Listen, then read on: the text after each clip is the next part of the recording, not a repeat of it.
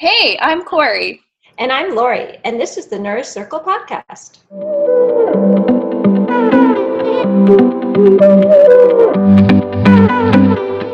Join the band as we gather in our Nourish Circle and talk all things weight inclusive, HAES, non diet, and whatever else is nourishing us. Today's episode is brought to you by our Join the Band Teespring store.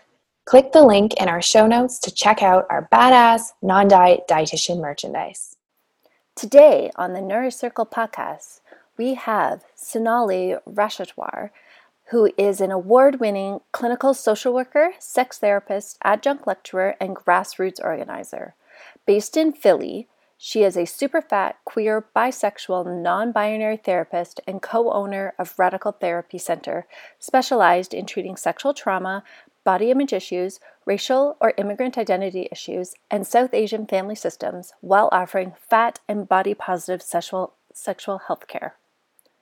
We were so excited to have this conversation, and we really, really hope you enjoy too.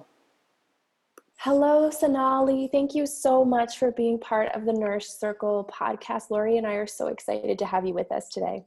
I am so excited to be here. It's an honor. Thank you for having me. Thank yes, so yeah, so excited to get going because this is often a conversation that we both have with not just clients, but with everyone um, about some of the work that you're doing. So we can't wait to jump right in. But before we start, we just like to give our guests an opportunity to share any identities, privileges, or paradigms that you're comfortable with, just to give some context to our conversation. Yeah, totally. Um, so, some paradigms that I operate from are um, an anti-colonial, uh, anti-imperial, anti-racist, anti-diet, pro-fat, um, disability justice perspective that often takes into account political desirability politics, which is essentially this conversation around how actually our sexual desirability and where we fall upon the hierarchy of what is considered sexually desirable or sexually undesirable, if we were to consider a spectrum, actually determines a lot of whether or not we're able to uh, structurally access things like uh, scoring a job interview or um, to have a, a, lifelong partner or to be accepted by family and friends or to, or to have like a, a deep and meaningful social circle. So those are some frameworks and paradigms that I operate from. Um, and personally, I'm also, because listeners have no idea unless they were to see a photo of me, I am a light skin, um, so that's a privilege. Um, and, and what would be considered, in quotes, good skin, also privilege. Um, super fat, non binary, BEM, so a mix of like butch and femme, bisexual, Indian American, who is lower caste, but um, my family is upper middle class, um, so another privilege. I am documented, so I have uh, papers here in the US, uh, another privilege. Uh, I was born in the US, so I have a an accent that is typically well respected when I travel. I mean, not so much nowadays with Trump in office, and but uh, but it that accent comes with privilege. Um, so just to name a few, um, I'm also able-bodied, uh, so I can walk. I'm ambulatory, and I actually have really good health. So I pretty rarely see the inside of a doctor's office throughout the year. Um, those are just some things I can think of off the top of my head. Wow, thank you so much for being so detailed and in, in that. no, it's wonderful. It's because this is um just an audio medium. It, it's hard to paint a picture sometimes, right? So thank you so for that. Um, we just we're so fascinated with the history of your work, um, how you got into what you're doing, um, what it is you do with clients or when you speak, and then where all of this takes place. I would love to tell you more about that. so I'm based on the East Coast in the US. I'm based in Philadelphia. And my primary work is to work with clients. So I'm, I'm a licensed clinical social worker. And in the US, uh, what that means is that I have the ability to work with my clients on an individual or a group or a couples level. And my the primary population that I work with um, are queer and trans folks of color who are working through multiple issues at the same time, um, often including healing from, from sexual trauma, uh, unlearning internalized fat phobia, uh, unlearning internalized capitalism. So this like need to always be productive and efficient and uh, a difficult time resting oftentimes comes with that. Um, also healing from white supremacy and understanding their experiences at work and at home uh, through a lens of, of anti-racism and white supremacy. Um, and I have a lot of, actually a lot of clients who are immigrants. And that's um, a new understanding of a client population that I have this unique experience with. So I'm a child of immigrants. And while I was born here, I do have an intimate understanding of what growing up with immigrant kid guilt feels like mm-hmm. which is this feeling like um, feeling like my parents have come to the US and sacrificed a lot of things in order to come here. And this understanding that I must do something with that, that the pressure to to do something monumental and what that monumental thing means is different from family to family. Um, but for my family, it looks like conformity. And so I got into this work um, because I wanted to better understand what I myself have experienced. Uh, and I often say, like, being fat saved my life because I grew up as a fat kid. I was one of those fat immigrant kids who was put on non consensual diets starting around ages like 9, 10, 11, like pre puberty. Yeah, really yeah. young. Yeah. So my journey to fat acceptance was really about trying to find language to understand what I experienced and why it didn't feel good. Mm-hmm. And that's the work that I put onto Instagram. So I also do a lot of radical educating. So outside of my client work, where I work with folks privately, I also do radical educating where I go out into the world and universities will bring me to places like Regina in oh, Saskatchewan. Wow. yeah. or places like um, uh, San Francisco or St. Louis. And I tell folks about body positivity and how it's often really mainstream and forgets its really radical roots, um, and how it's like this co optation of a, of a very radical liberation movement. Um, because I'm trying to make space for myself, I'm trying to offer other folks this language that really helps us understand what it is we've experienced and and why diet trauma and body image trauma impacts our sexuality more specifically um, because i'm a sex therapist. So i have mm-hmm. this like unique insight into how sexuality gets impacted when we are like forced to conform forced to diet uh, forced to think that our bodies are worthless because they are lower on a desirability hierarchy for example. Wow you do such amazing stuff. Yeah. I, I'm I'm almost well, I am speechless because there's just so much to unpack there that we hear all the time in our one on ones with people in groups and just social colleagues. And you just think, you know, you can name the oppressor when you're talking to people, but how you dive into that work with folks, I think, um, yeah. you know, a lot of listeners are dietitians. They really just feel they don't know how to get there. And, mm-hmm. and it's probably because they haven't gone there themselves. I think that's mm. a lot to do with it. But it just seems like a lot of this is still really taboo to talk about. Mm. Yeah, there's so much shame around claiming fatness as an identity. I think that's why it's often so hard to mobilize politicized fat movements. Mm-hmm. When I'm thinking about uh, people living in the same city, like online, yeah, we can mobilize a movement. There's lots of folks who might not live in my city but could you know we could fire up a twitter storm against a new you know weight watchers campaign for mm-hmm. example um, but folks in the same city oftentimes especially folks who are racialized or undocumented who are also experiencing fat phobia um, sometimes that falls to the bottom of the list because we don't think of embodiment as something that impacts the rest of our ability to like access our sexuality or communicate assertively mm-hmm. or to mm-hmm. advocate for ourselves in like mm, a doctor's office. Mm-hmm. But it does.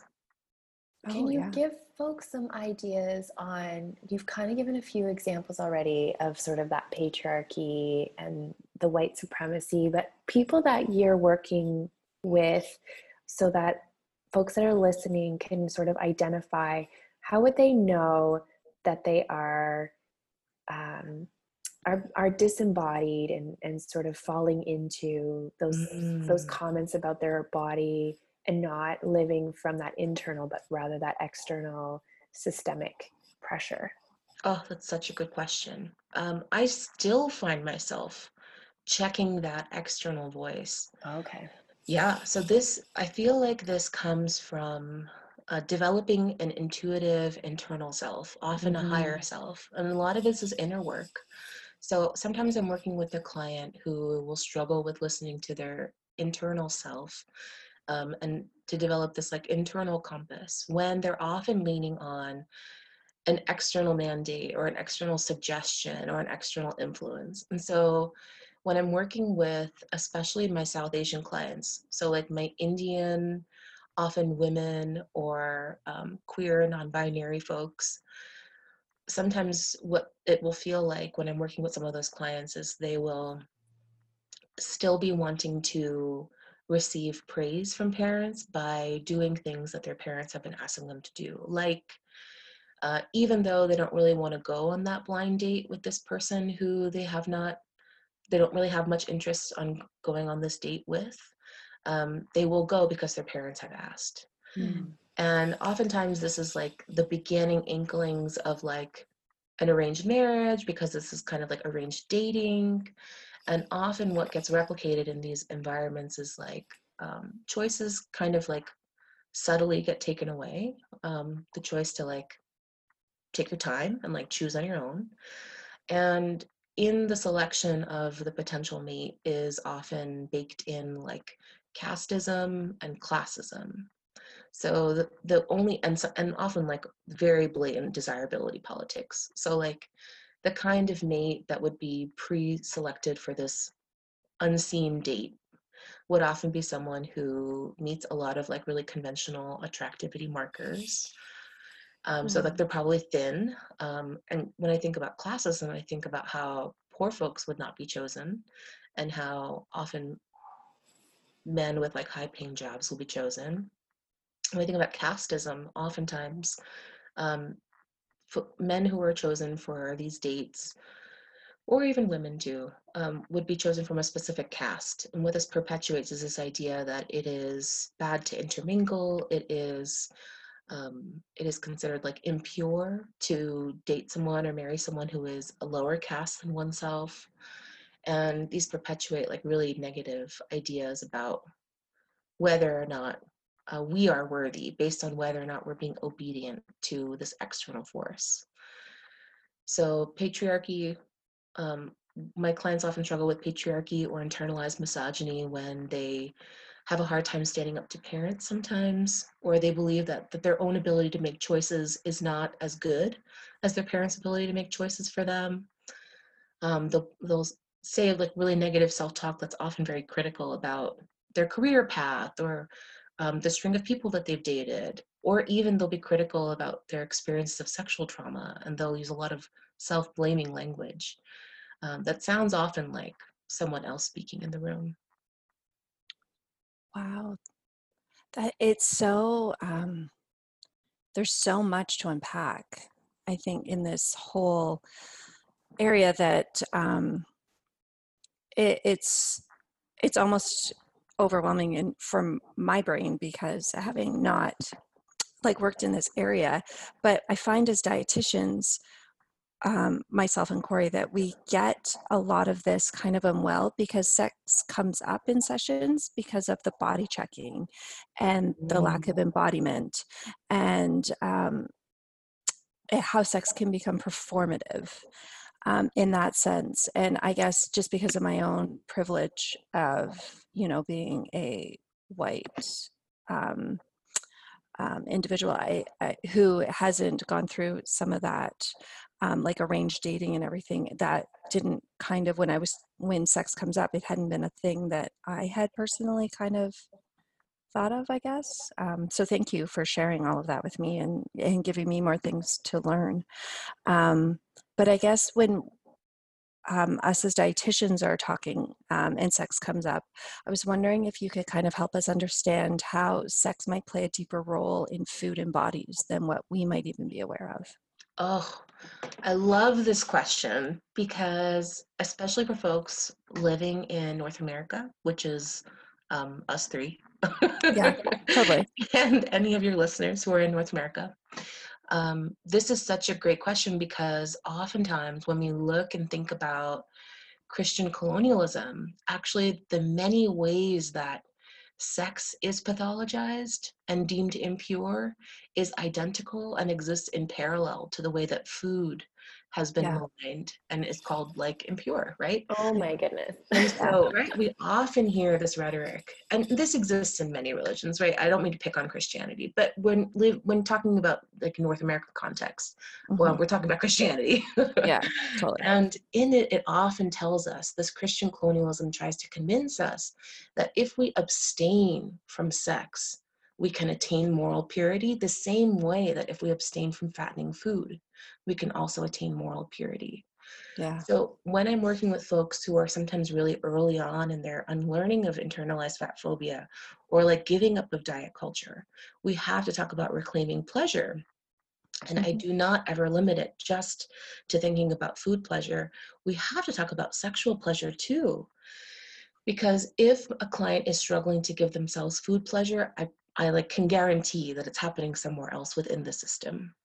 Uh, if it, and if it's not sexual pleasure, then it's uh, the, the freedom to rest or like the freedom to ask for space in their family or the freedom to say no in, in a workspace, um, the freedom to just have space for oneself.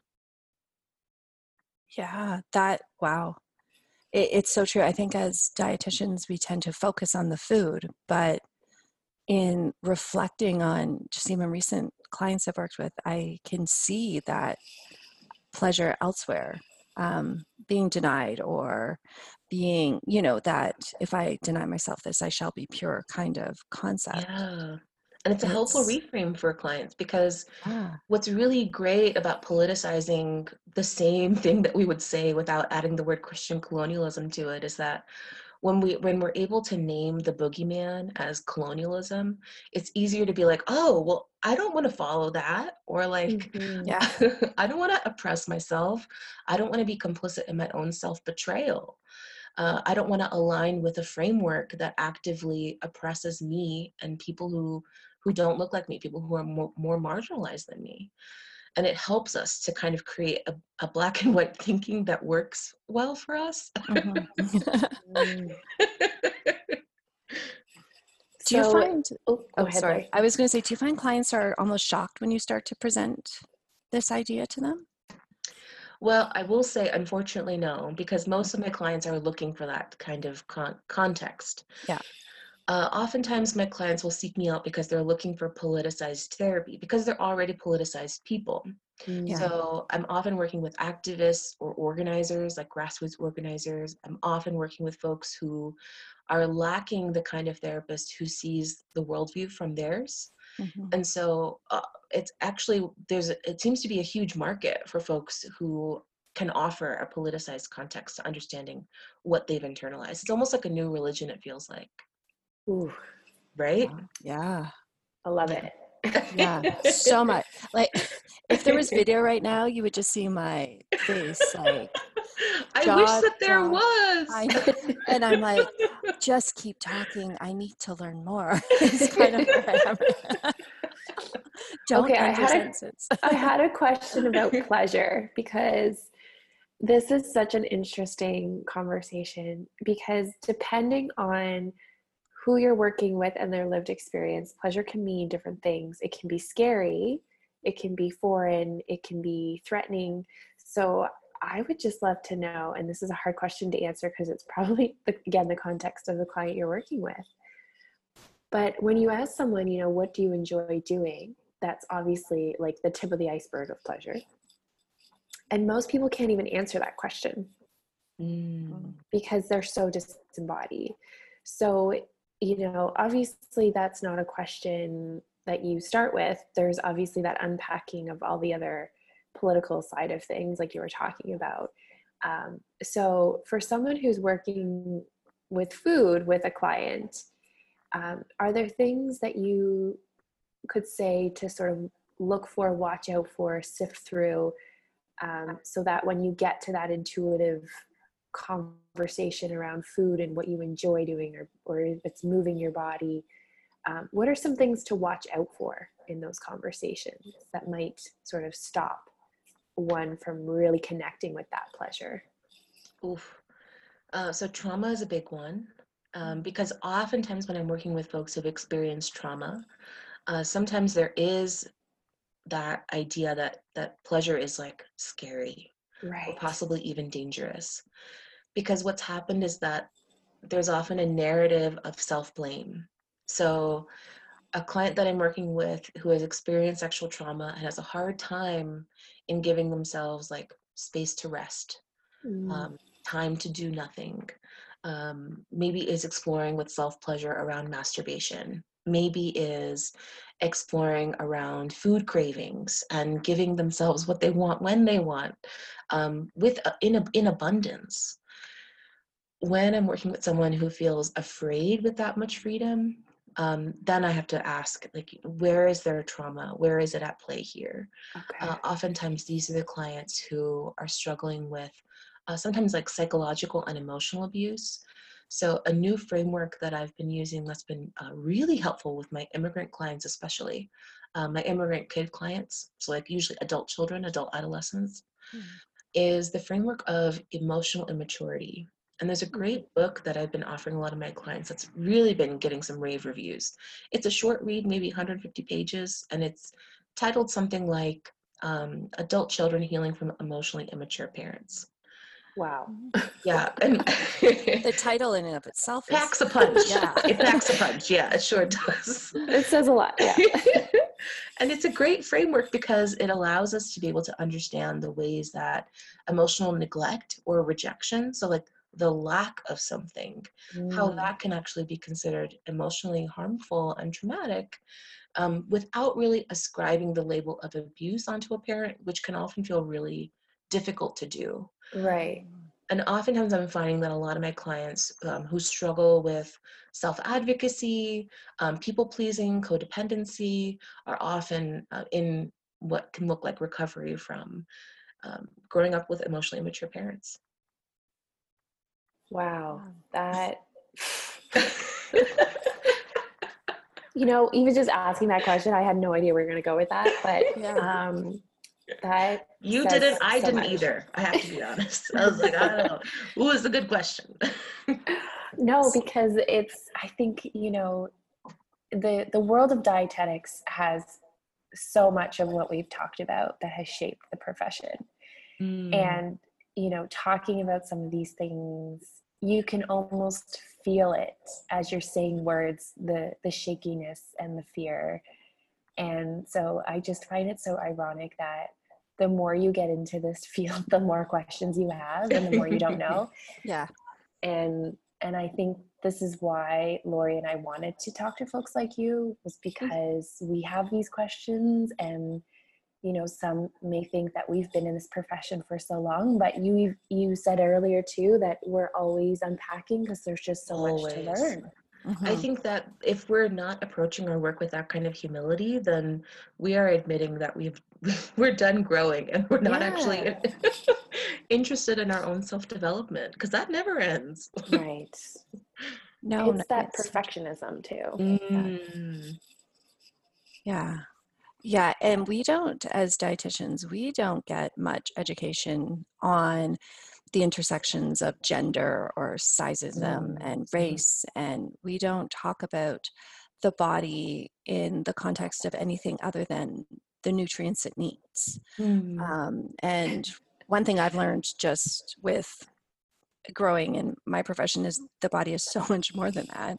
Mm-hmm. Um, how do you think we as dietitians and again i'm sorry i keep bringing it back to dietitians or any it's just i'm very selfish right now and like teach me um, can how can we explore this area with our clients in a way that um, I mean, obviously, we do need to do our own work, but in a way Mm-hmm. that is helpful for our clients when we are having those conversations.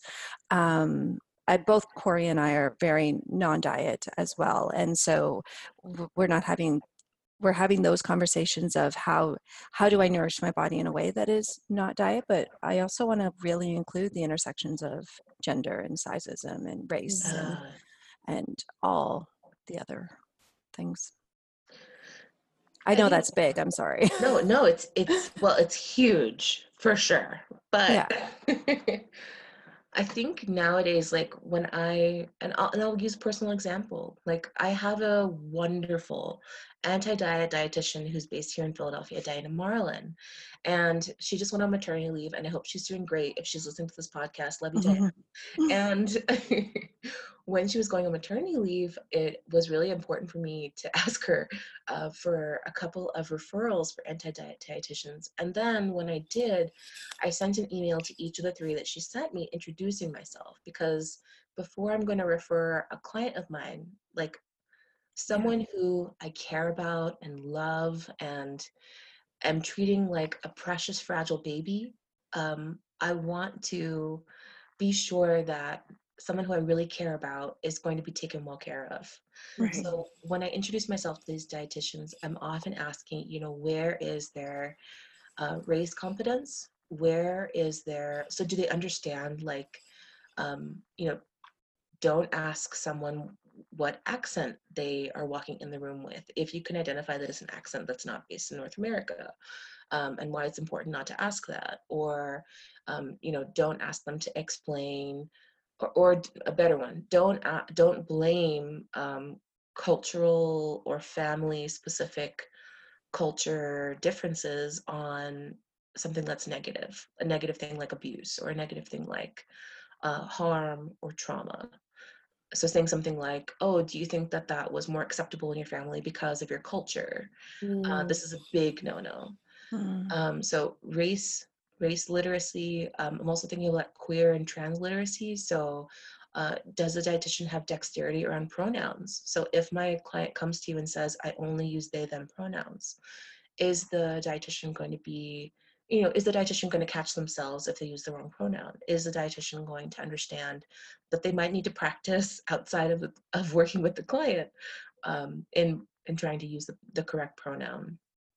Um, is the dietitian going to understand dead naming and that any insurance documents that have the person's government name should not ever be used with the client? Um, so, so things like that. Um, also thinking about sexual orientation and um, and how we can affirm clients by not uh, pathologizing hypersexuality or asexuality. mm, So if a client is saying, I just don't experience sexual attraction, I don't experience the desire to be with someone else sexually, and I'm normal. It's not because I've experienced trauma. It's not because I I'm like um, emotionally stunted. It's it's just it repulses me, and I don't want to do it. I've never wanted to do it. I have no desire. Uh, so affirming that that can be normal and totally okay. Mhm. Um, so I often will be asking clients, um, potential dietitians that I refer folks to, uh, those types of questions to be able to vet in advance whether or not I can say that someone actually is like a safe space to go to for anti-diet dietitian services. Wow, That that's great. is so amazing because it's so easy to say, Hey, do you know someone I can refer to? But when you have that context of the, the breadth of your work and the deep conversations you have, that you do need to ask those questions and find out where where might these people be going and who are they talking to. So Mhm. that has given me some inspiration of questions to ask uh, the next time I'm reaching out to colleagues. So thank you. Great. Yes, yeah. Um, and it also just shows how much you um, care about your client's wellness. oh, Um, it's just not in your space that you're seeing them or working with them. It's in all their spaces, and that's just so beautiful. oh, thank you. I love them a Um, lot. oh, yeah, it's it, you can you can tell the passion you have when you speak. It's so it's so beautiful. Um, the one um, dead naming is something that I think is coming up a little bit more. Um, we don't hear Mm. that term a lot in Canada. At least I haven't. I, I know Ah. what it is, but I was just in case our listeners aren't aware. I think it's a really good um, uh, yeah, thing to become aware of. So, would you mind just giving a little- Yeah. So dead naming is a term that is used especially uh, with trans folks, so or gender nonconforming folks. When we use their government name, so the as- the name assigned to them maybe usually at birth, instead of the name that they have told us that they would like us to use. Mhm. Mhm. Sometimes this often is in a different gender, so the dead name might be a different gender than the one that the person is currently presenting, or it might be gendered as opposed to the unisex name that someone's using now. Mm.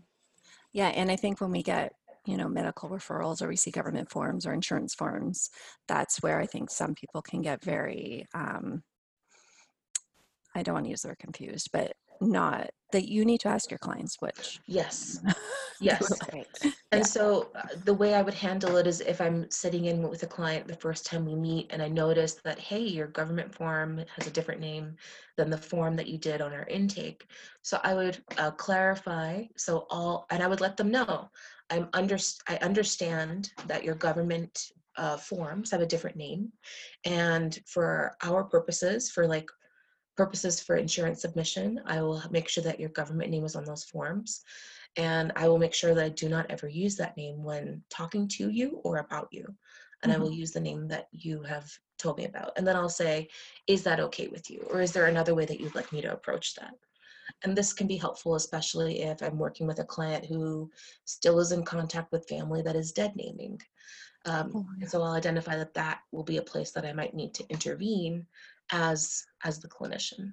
So like having a conversation with the family member and reminding them why dead naming is actually uh, trans antagonistic and harmful and is considered violent.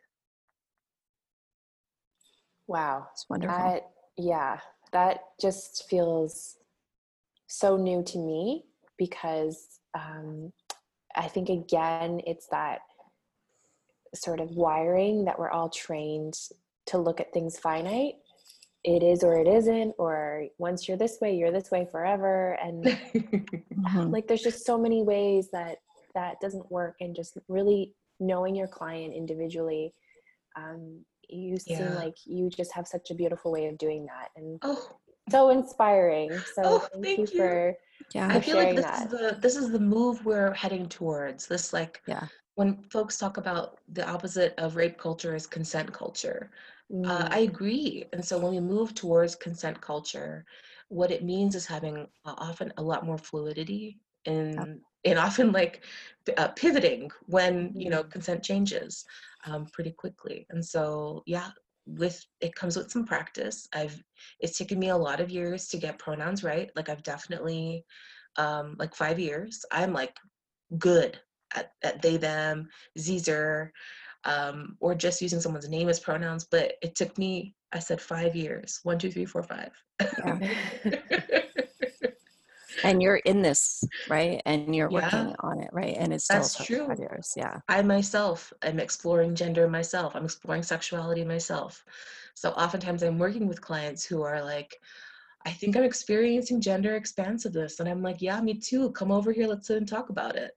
Um, or the struggle with, you know, I'm bisexual or pansexual or polysexual and I'm worried I'm not queer enough. And I'm like, yeah, pull up a chair. Let's talk about it. I'm struggling with it too. And often I don't do that much self disclosure, but Yeah. um, it's really helpful to be doing our own work in parallel process with our clients because it, it gives us so much more empathy for what they're struggling with. Yes. Yeah. Oh Um, this has been so amazing sorry Lori, so if you're gonna ask amazing. something else No, no. I was just like, ah. I am so mind blown here, and my head is pounding from a cold, and like you've just opened my sinuses. So, Have I cured your cold? I'm going to write that on my website. so you should. You I will write that of everything else. yeah, I will write that for you. Um, but we we just love asking folks what is currently nourishing you. That's sort of our Mm. way of just really connecting and knowing um, how how you do that for you oh some things that are really nourishing me right now are making sure that my calendar reflects what is important to me so making sure that i i have time to connect with my family and which is like my my siblings and my cousins and um, and friends my my deep deep friendships that i have and making sure that they are reflected in my calendar and i make time for them. Um, setting boundaries with my family especially my parents right now. I'm struggling and i'm finally coming to terms with all of this like uh, repressed and unexpressed rage that i've been carrying since childhood. Mm.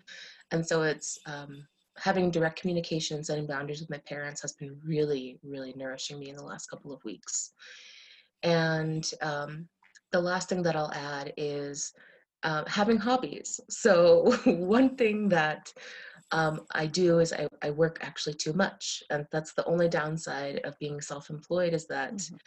you just can work all the time and like mm-hmm. just not really realize it. and yep.